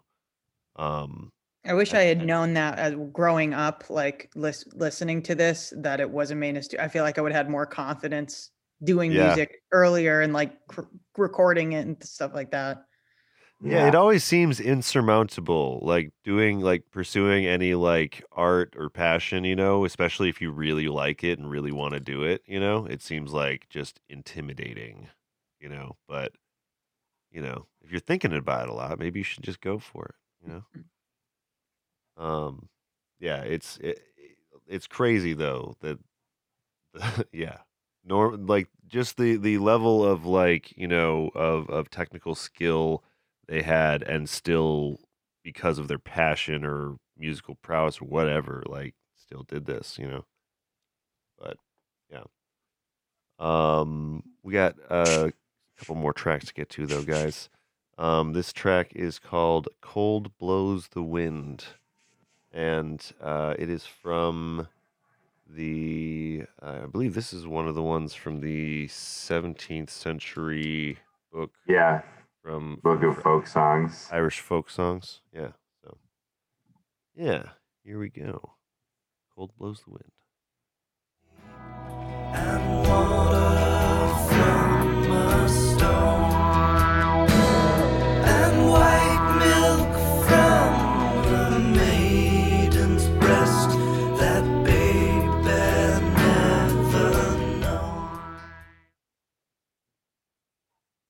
Yeah. Apparently this was the first one that they recorded for the album. They learned it the night that they got to the house, and I feel like I read that he said it just kind of set the tone for the whole thing. Yeah, pretty much. Yeah, they really like, it. You can tell it's like an old song that they're redoing, but they definitely make it their own. Yeah. Yeah. It really, it's got that kind of melancholy, somber, like you versus the ocean kind of feel, It's very like plodding, almost feels like trying to like walk against like a strong ocean wind. Yeah. Sail against it even. That's my favorite trope in like books, like for like committing like suicide is like, I'm going to walk into the ocean. It seems like the most dramatic way to go, And I don't know, just enjoy that. But this definitely like, makes me think of like a, harsh kind of rugged shore on like a maybe what was that Steinbeck book where there's like Cannery? No, not Cannery Row. It was the one after that. There's a Steinbeck book about this. But yeah, it's a fun one. Again, the Irish thing is clear here. And white milk from a maiden's breast, the babe ere never known, which I think is implying in this song that she lost her baby, like her baby died. Like, pretty raw stuff here. Go dig me a grave, both long, wide, and deep, as quickly as you may. I'll lie down in it and take one sleep for 12 months and one day. A lot of vague stuff going on here, and I don't think that they necessarily, were thinking about the meaning of it when they, put it in the, put it together for the album. I think it's just like they, again, it's the feel more than the like lyrics or whatever in this one. It's like another little kind of image to the scene. Yeah. Another little chapter or like vignette of the. Yeah, that's a good way to think of it. Almost like almost a series of vignettes or short stories. Yeah, because they're very descriptive with the characters in the songs, well, some of the songs, but they all have kind of their like a character to them. They do a good job telling little stories. Do they have other concept albums? Do you guys know, or do they have one that's got like a continuous story throughout, or is that just not something that they do at all? I guess if you want to call the country album a concept album. Okay. Yeah, that's definitely kind of. Okay. I feel like that's as close as it gets, right? I'll have to check that out. Yeah. This next track doesn't have doesn't add a whole lot to our discussion necessarily, but it's called Pink Eye on My Leg, and it's an instrumental kind of.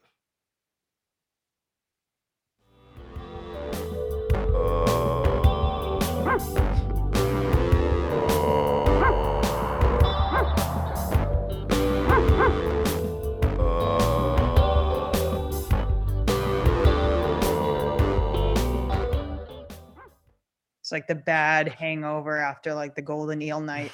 For sure. Yeah. That's like the like fast food song. Yeah. Just like regret just seeping through you. Just like, oh, I was actually thinking about like going to the bathroom if you are tripping. That kind of like moment of trying to, you know, figure, you know, make sure things are cool. You know, you have to like go to the, you know, and just, you know, be there for a second.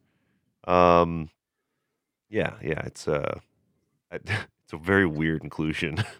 This album.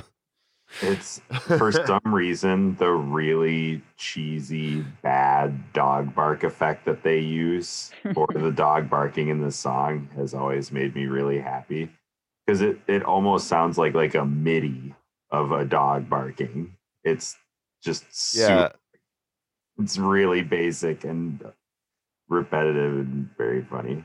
Yeah, I like how like kind of low effort this track is, you know? Yeah. Like the low effortness of it makes me like it more. You know, it's a positive here. Yeah. You know, because it was also just like a nice tune. You know, it just, you know, it fit with everything. It kind of like reminds me of I don't know. It kind of has like a kiddish thing that's kind of like at the beginning of the album. It's kind of like it has a cartooniness to it. Yeah. Yeah. Yeah. I could see that. Like the first track with like the ballet stuff. Yeah. Also, yeah, we took a recording of this 2-year-old and we messed with the settings on the voice, you know. Yeah, kind of just a whimsical idea. They're very whimsical, these guys. Yeah, but not quite as whimsical as They Might Be Giants, but like in a similar, you know, similar place, I think. Not as like, yeah. Ween is like the chaotic neutral version of They Might Be Giants. Yes. I think that you're correct. Because just different approach. Because They Might Be Giants, they're not big on the drug stuff. So no. Yeah, they definitely. I mean, I don't know that much about them, but they seem like they're sober. Yeah, I would bet that they are sober most of the time. I mean, I think we talked about it in the episode. It's in the rear view now because that was weeks ago, so I don't know anything from that episode. But I'm sure we talked about it. So you can listen to the episode if you want to know about that. Yeah. Yeah. Well, I don't know how to transition into this track, but the next track is Waving My Dick in the Wind. Here we go. Dance, Jimmy. I'm doing the best I can here, Jimmy. That's it. You do the dance like I used to. I mean, I tried. I'm old man. I've got a real good feeling about old Jimmy Wilson. Sure enough, he's got what it takes. I love this song, too. Yeah, it's super funny. Yeah, it is. Just like a real like just fuck off kind of, you know, waving my dick in the wind. You know, just like they're having a lot of fun. This is definitely like one from the Country Greats. Yeah. Yeah, didn't quite make Country Greats, and they're like, we can make it different and put it on this album. Yeah, yeah. No, the more I hear this stuff, like I feel like I need to listen to that country one now. Like it seems like they were kind of in a space. It's so different. It's so different. Yeah. You wouldn't know it's the same band, and they got a lot of really famous country session artists to play on it, but never did any of the vocals while they were there. So then when they heard it after it came out, because a lot of the album is pretty offensive in like a satirical way. Yeah. So all these mad. All these old country session artists were very upset, and a lot of them asked to have their names taken off of the credits of the album. My God, Charlie McCoy was on that album, like all these different instruments. He he's a good friend of one of my contacts at the country through like in Nashville that I met at the Country Music Hall of Fame a few years ago. So okay. Yeah, there's some big names on that list. That's awesome. Some of them were very mad at Ween. Yeah. Okay. Yeah, he didn't mention that in the that much in the oral history. But yeah, no, I heard about like the fact that like his record label was like it was a completely new staff for like we like the country album and this one, and they didn't know how to market them, you know, between the two things because they just knew vaguely about the country album and it's being a parody, and yeah, it's part of the reason they didn't take the Mollusk seriously at first. But yeah, apparently they messed up. Maybe they burned some bridges, maybe waving their dick in the wind, if you will. I chose that part because it's apparently it was like an improvised part where like in the studio one of them said hold on, where was it? Something about dancing. Oh yeah, it said dance, Jimmy. And like that wasn't like in the song, and apparently they just improv'd it, and they were like laughing for like 45 minutes about it. Like they really had a fun time with it. But yeah, that song was really fun. We did that song in the cover band, and it was like so fun. People were like, oh, really? Up, like swinging and dancing. Yeah, oh, nice. I'm not even sure if they like knew the song or not, but they like. Yeah. Were there any other tracks from the Mollusk that you guys would play? Or was it like a from the whole like all over the place discography? We did all over the place. Yeah. I'm trying to think if we did. You guys ever play Ween in your Inspector 34 shows? No, okay. We don't. Yeah, I think that's definitely the only song we did off the Mollusk. Because we couldn't really do like things that were really full. You need a full band for. Yeah, there's a few that are. Because it was just like, me and Jim, and then the Silas's track. So we kind of we were more kind of leaning towards earlier Ween. Okay, that makes sense. Well, we did some. It was a mix, but yeah. Yeah, nice. How many years back was that? It was last year. Okay. Well, no, wait. Sorry, it wasn't last year. The year before coronavirus, that Halloween. Yeah. This year doesn't count. The last Halloween. Last Halloween didn't happen, basically. The last ever Halloween. The final Halloween on planet Earth. Yeah. Okay. That's really cool. Like I can see you guys really fucking pulling that off. But yeah, we have 3 tracks left for you guys. This next one is Buckingham Green, and I believe this is the one that was like a carryover from a previous record. So originally supposed to be on Chocolate and Cheese, possibly.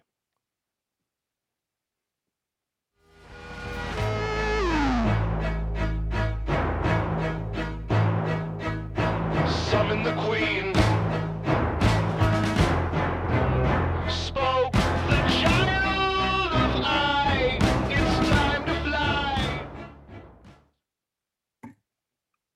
Oh man!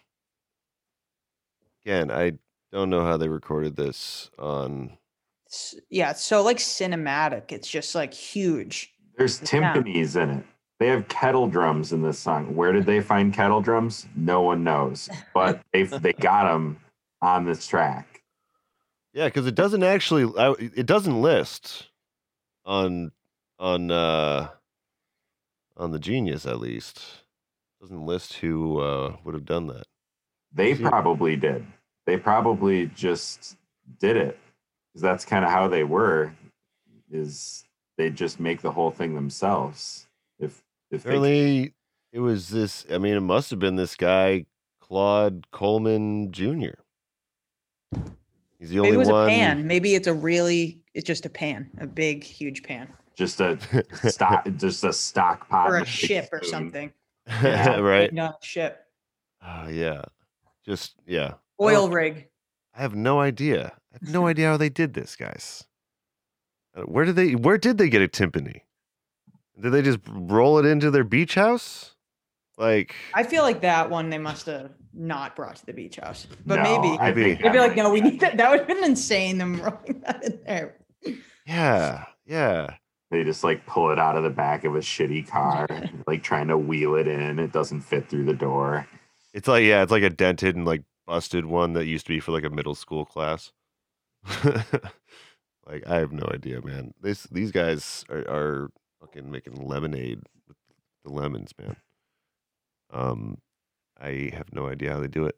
But this one they recorded, I don't know if they recorded this one earlier or if it was just like written earlier, but yeah, it came from the Chocolate and Cheese days. And yeah, it's got that kind of 70s British prog rock thing going on in the sound. Yeah, it sounds like Pink Floyd a bit. Yeah. Yeah. Yeah.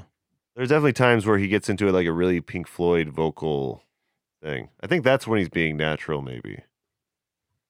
Because, well, I don't know, man. I honestly don't know. But yeah, this is definitely very grandiose. Like it's like, you know, there's a reason that they, I think, are up there with any other great rock band, and this album like proves it kind of over and over again. Yeah. And it's like a versatility thing too. They don't always have to be like grandiose and cinematic like this. Yeah. They're able to fill so many roles even on just one album. Yeah. It's a real power move to be able to even do this like on your own. Yeah. And with Ween, like the next track could be just like a totally lo-fi shitty track. Yeah, like it could literally be them making fart noises over an 808. Like, you don't know. They might do it. Yeah, yeah. So. I didn't know like what was gonna happen with this album, track to track. And we were saying earlier they do have really nice and tight like endings for these. Like they get to the crescendo, and they chop it, you know. Unless, I mean, there's a couple times they do really, really good ones, but good long outros. But yeah, they are fucking fantastic. And I don't have much to say about Buckingham Green, but it's apparently a shopping village in Pennsylvania. So it's close to their hometown. So Oh, is this about? There's no songs over 5 minutes in this whole album. Really? Yeah. Oh, shit. Just as a quick scan. You're right. It's pretty smart move.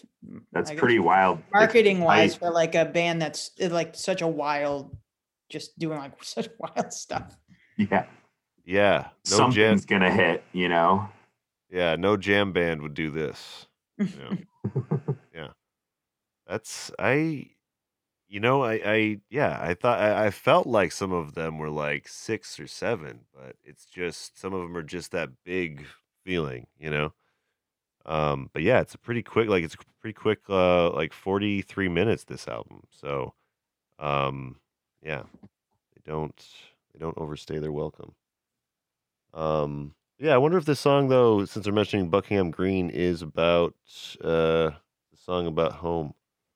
Mentions his mother, or a child with an eye made her mother cry. Why ask why? She kept her child clean on Buckingham Green. So I don't know. Maybe it's always weird with them. They always rhyme the weird, like have the weirdest rhymes, like nonsense rhymes that.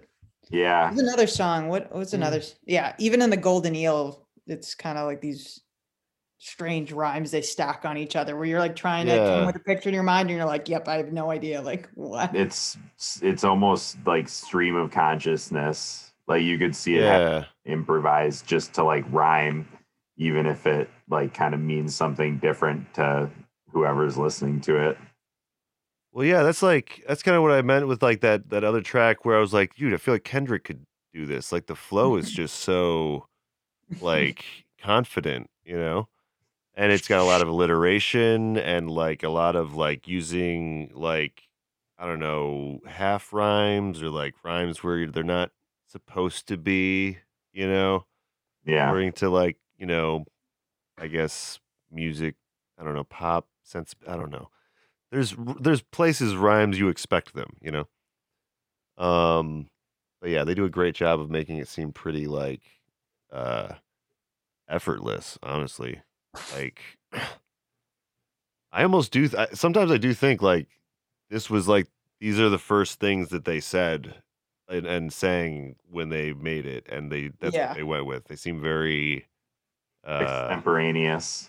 Yeah. Maybe a little eccentric.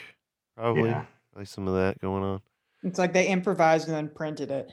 I feel like it's a lot with those, like one, not like completely one takes, but like.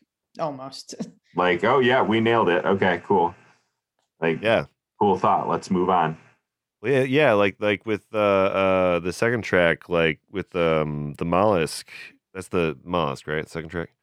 Yeah. He came back from like fly fishing or whatever or surf casting, and he listened to it and he's like, that's the track. That's gonna be, you know, the title track. And they apparently never had a title track before either. So, you know, it really meant something that they named that song that. And it was, just another very simple, like he recorded this thing while dude was out and it's just magic, you know, real capturing, you know, magic in a bottle kind of stuff here. I don't know. I could talk, we could talk all day about this production stuff. It is just, it's impressive. We have two more tracks left. This next track is Ocean Man. So if you've heard of these songs, if you've seen the SpongeBob movie, this is probably the one that you have heard. So this is Ocean Man. The voyage to the corner of the globe is a real trip. Ocean Man, the crust of a tan man and by the sand, soaking up the thirst of the land. Ocean Man. Oh my God! Is that SpongeBob? We wonder, like, who, like, where's SpongeBob? Who is the Ocean Man? I think he's a good contender for Ocean Man. I mean, he's not like a sea creature necessarily. Thinking back, he might be waving my dick in the wind character. Yeah. You don't think that's like Jimmy Wilson? Oh, Jimmy Wilson's got to be what were the superheroes? Those Mermaid Man and Barnacle Boy. Yes, either of those guys. Or maybe the two of them talking to each other. Man, again, I would love to see someone make SpongeBob animation like music videos for all of these tracks. Like that would be just like Interstellar 5555, you know? Like just make your own thing. Just start to finish, just do it. I don't know. I don't care if it has a story. Like but this stuff is just makes me want to, see cool visuals. This is just such a positive sounding song too. Like it's really hard to hear Ocean Man and not kind of like smile and nod your head along. Yeah, it's like happy, catchy, like a really solid pop song. Really good. Yeah, I broke out and smiled when it started. I was just like, you can't help it. Yeah. Even the claps. The guitar Man, right? And the mandolin sound happy. They sound happy. Yeah, and why shouldn't you be happy? You know, that's right. You're listening to Ocean Man. Yeah. At least something's going right. Something. Yeah, this is like that. For me, I always liked that raindrops are falling on my head. like I like to think about that while walking around. You know, made me feel good. Mostly because of the Spider-Man movie where they had it. But yeah, this is a very very you should, if you're feeling low, throw on Ocean Man. You know? I guess it's a meme now. I heard, like, because I run a in the summer at my job, sometimes we have a little video production camp thing. Yeah. All the kids were playing Ocean Man, and I was like, why? How do you guys know this song? But I guess it's a meme that I had no idea. Wait, seriously? Instead. Huh. God, yeah. I'm super fucking old. You know, God, okay. Yeah, that's what I thought. I was like, what is... You know, it's funny you mentioned that. So I don't know. I don't think this is the meme they're talking about. But while doing the listen through, I've discovered this Ocean Man parody song called Lotion Man. And I'm gonna stop the I'm gonna share my screen here for a second because there's a video apparently. Oh boy. I haven't seen the whole thing yet, but it looks promising. So here is Lotion Man. Lotion Man, you squirt it on your hands, takes you to the land where you get the tan. Lotion Man, avoiding all the consequences of having dry skin. Oh my God. Lotion Man, you're putting too much lotion onto your hands. Take it easy on the lotion if you can. Lotion Man, the amount of lotion that you have applied is more than I can stand. Lotion Man, if you keep buying up all of their lotion, then you might get banned. Lotion Man, that's quite a lot of lotion you've got on your hands. Why you need all of this lotion, I don't understand.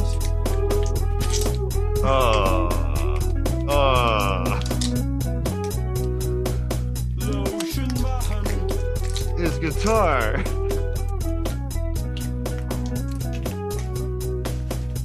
That's. Oh my God! I think seeing that was worth the rest of the video's life. Everything. Yeah. I think he actually like recorded that last bit with his guitar.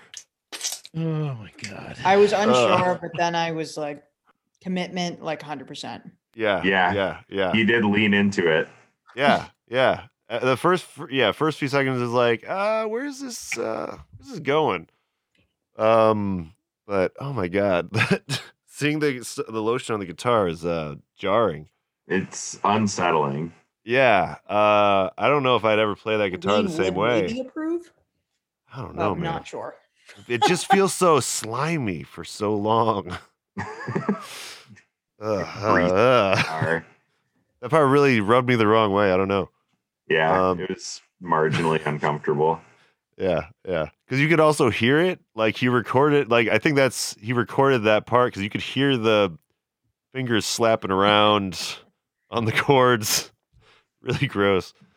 But yeah, I don't think that's the meme that they're talking about because it's only got like a little over 1,000 views. But yeah, that wasn't the meme. But this one was liked. Could be a future meme. Who knows?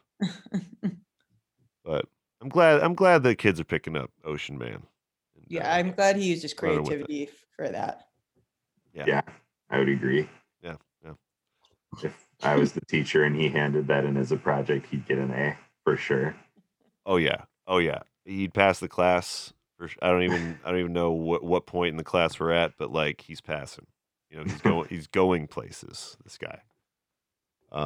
Anyway, why don't we give him a shout out? His name's Ryan Dopp. If you want to subscribe on YouTube, Ryan Dopp, aka Lotion Man. But we have one more track for you guys. And then we'll get out of here. This track is called She Wanted to Leave, reprise. So here. Now I must leave. So go fetch a bottle from dear friends and fill up my glass to the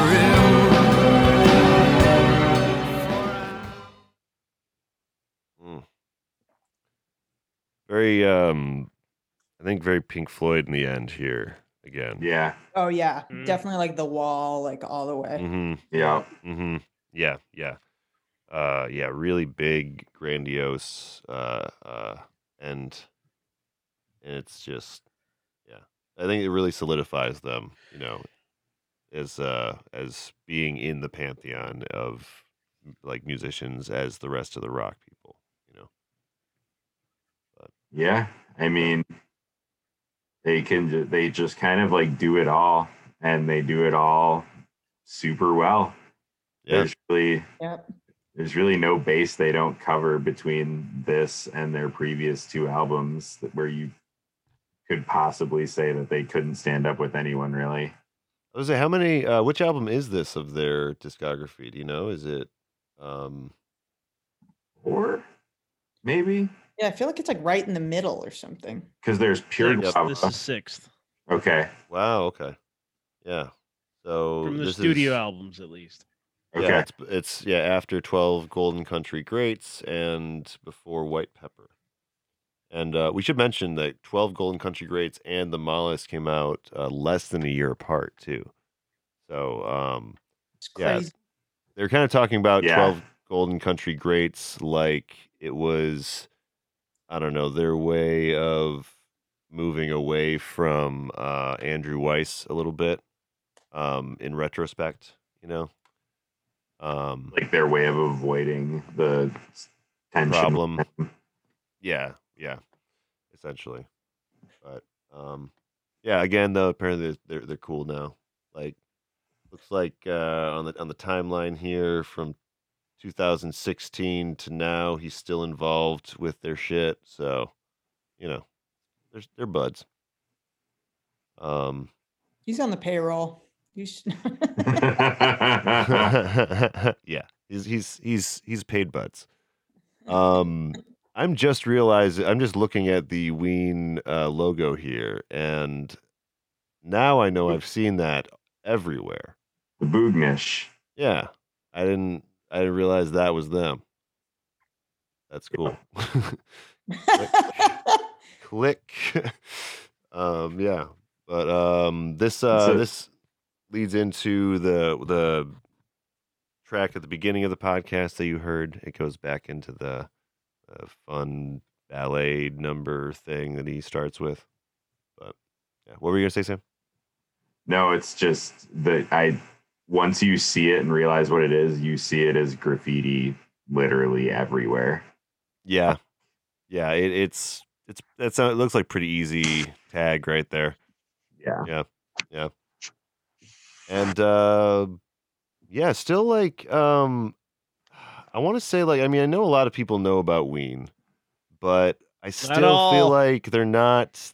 I still feel like they're still oddly like in this underground space because, like, I don't know, like I don't know, like the people that maybe it's just the people that like Ween, like love Ween, you know, and then the rest are just kind of meh about it. But... Sometimes I feel like the barrier to entry with Ween can be a little high because you do really have to give them a few chances, in my experience anyway. Like, yeah, the first few times I heard a Ween song, I kind of didn't actively listen to it. And so I kind of brushed it off and didn't enjoy it as much. Mm. But like once they did grow on me, it really, really, really stuck. Mm-hmm. Yeah, I mean, to be honest, I mean, I've heard a few tracks from you. I loved the tracks that I heard, but it never caused me to seek them out or listen to a full album. And now that I've heard, like, you know, the whole kind of spectrum of what they can do, like, yeah, I'm really, really intrigued by what another album of this would be. You know, what even is that? So, yeah. Yeah, it's weird, like, growing up, like listening to Ween and how like over the years, like I remember when I first started listening to them, really hated their like first two albums. I just like didn't get it. But as I think my music tastes like matured, yeah, I kind of appreciated all the different parts of like Ween's just like musical breadth, I guess. Yeah. Like you would probably, like you'd hear. And now like I maybe... love those albums, like the first couple, like, which I know you haven't heard, but you should listen to the first couple albums. They're like insane. Yeah, very noise, very punk rock and noise, and like almost like borderline unlistenable to probably some people. Okay. Yeah. So it's a lot more like raw than this. Yeah. It's abrasive at points, but yeah, okay. She's right. It's very enjoyable. I like their first few a lot as well. Hell yeah, I'm really looking forward to listening to some more Ween. Before we get out of here though, we'll just go around the horn and find out what everyone's been listening to and what you got to plug. So I'll start out. I'm listening to the Album Concept Hour Desert Island Discord playlist on this very desert island that we are occupying right now. And I'm going to keep on listening to this Desert Island playlist, I think, until we get 50 Discord followers, like I've been saying. So we're at, we're about like 36, 37, where are we at right now? We're getting them in. And I want to listen to other stuff, guys. I can't start listening to this other Ween stuff until I get through, this playlist. And I can't stop listening to this playlist until you guys come and follow the Discord. So follow the Discord in the description. And also, I guess, as far as plugs, I'll say check out Travelers, a Dark Podcast. I know I haven't talked about that one in a little while, but... we are mixing and getting through season 2 of Dark, and we will get through season 3 as well. It's a no-spoiler podcast. If you want to watch the Netflix German TV show Dark along with us, we are on anchor.fm/Travelers, a Dark Podcast. So that's all I'll plug for today. What about you, Sam? What are you listening to? What do you got to plug? I have nothing to plug but this awesome show for letting me be on it yet again. Thanks for being on, man. Really appreciate it. I've been listening to Apostrophe by Frank Zappa. Okay. The Cold Vein by Cannibal Ox is a really, really good hip hop album. Oh yeah, it is. Yeah. There's this jazz drummer named Idris Muhammad who made a really cool funk album called Turn This Mother Out. And I have been listening to that and like associated music to that a lot recently. Nice. Hell yeah. I'm always down for some funk. What about you, Jake? We'll go with you next, and then we'll end with you, Alexandra. Listening to Loretta Lynn. We're going to do a Loretta Lynn Between the Sheets episode, which is on the same podcast feed as Under the Covers on Spotify. And so her birthday's coming up. April it's in the 14th. Same feed.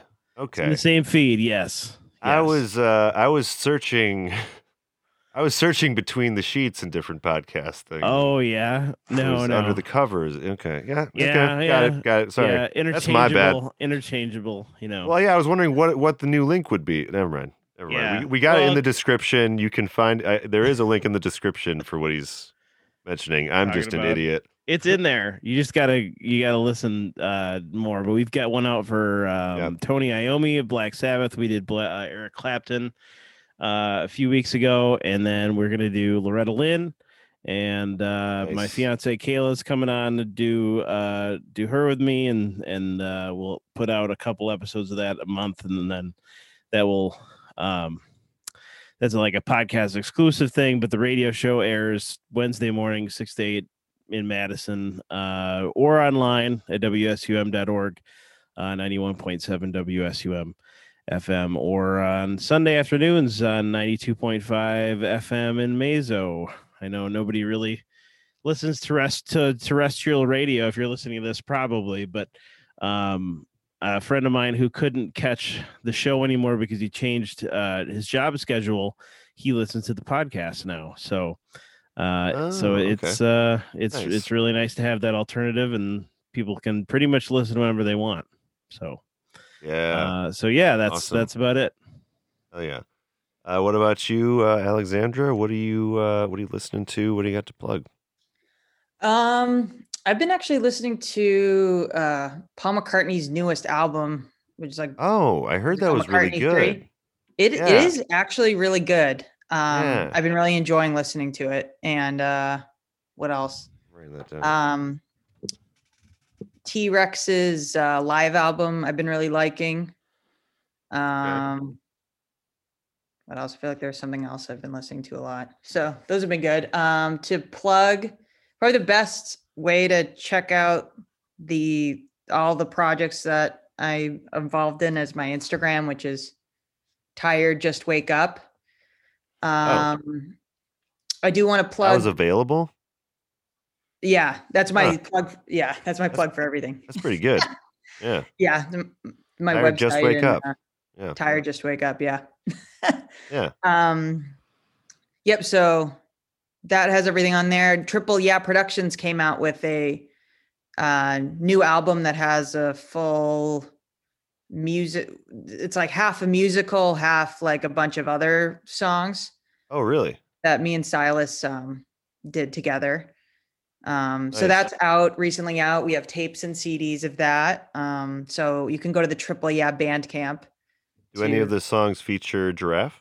Yeah, a lot of them do. Giraffe stars in the whole. Okay, cool. So if you want to really delve deep and figure, learn more about the giraffe character. Giraffe. Yeah. For sure. Yeah. And all the other giraffes there's a bunch of other characters. There's more giraffes? Yeah, there's a lot of giraffes. Oh man. Okay. It's basically like half of the album's like a. Sorry, what'd you say? I said I was only aware of the one. Yeah, there's giraffe, and then there's a lot of other giraffe puppets with personalities. Nice, nice. Yeah, like half the album's like a full kind of musical number with like giraffes, the star, and dude, giraffe. That sounds really interesting. Yeah, so it's a full. Maybe it's a concept, but it's a kind of a musical on tape. So I don't know if it's a concept album. Are you definitely themes that? Do you plan on making any like videos for it, like a music video for one of the tracks or anything? Yeah, I did shoot a music video for one of the tracks. Just haven't had. There's still it's hard to get to shoot stuff with COVID because I need help with it. I need someone to help me shoot it because I have to be it's been hard to get it done. I shot like half of it, but I still need more stuff. So I'm not sure when that'll come out, but it's supposed to be a psychedelic crazy video. I hope it actually happens. Oh yeah. Dude. And then just my YouTube channel. If you like weird stuff like Ween and comedy stuff, you can check out Triple Yeah Productions on YouTube. I think that's it. Awesome. Well, this has been the third week of our Inspector 34. Go check out Love My Life, which is out right now on available on Bandcamp, Spotify. They got on vinyl, right? Do you still have? We got tons of vinyls. Yeah. I'm going to grab one of those as soon as I can afford it. You got to go see them when we have live shows again. They'll be coming. We're going to get them to come to Madison. We will come. That is going to happen. We promise you. Madison's, I'm surprised you haven't been here already. Honestly, it's the jewel of the Midwest. It's the jewel of college towns. The best. Yeah. Some say. Yeah, people come from pretty far away for Madison. But thank you so much for being on and being a part of the Album Concept Hour. And we will see you guys next week. We have Jim Warren coming on for. Hold on, I can actually tell you guys. Normally, I don't even tell you nothing. But we are going to be doing Major Organ and the Adding Machine next week. So stay tuned. For the Album Concept Hour next week. Thank y'all for joining us. See you then. Thanks for listening. The Album Concept Hour is Brad LeBaron, Dave Gallagher, John Aker, and Jake Foster. Special thanks to King Gizzard and the Lizard Wizard for the theme music. Please like us on Facebook or friend us on Twitter or MySpace and let us know what concept album you would like to hear on the podcast. See you on Side B.